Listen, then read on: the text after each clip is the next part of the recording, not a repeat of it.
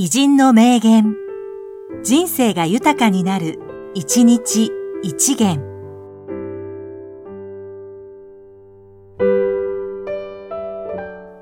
4月11日、高橋慶三、アナウンサー。管理職になって、ハンコなんか押せない。ハンコは誰でも押せるが、職人アナの代わりはいない。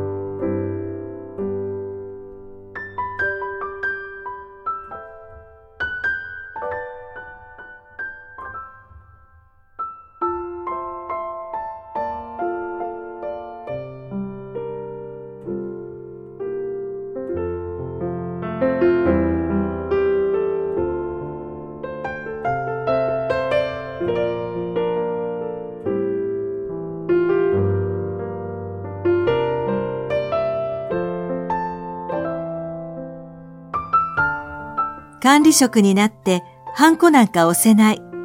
ハンコは誰でも押せるが、職人アナの代わりはいない。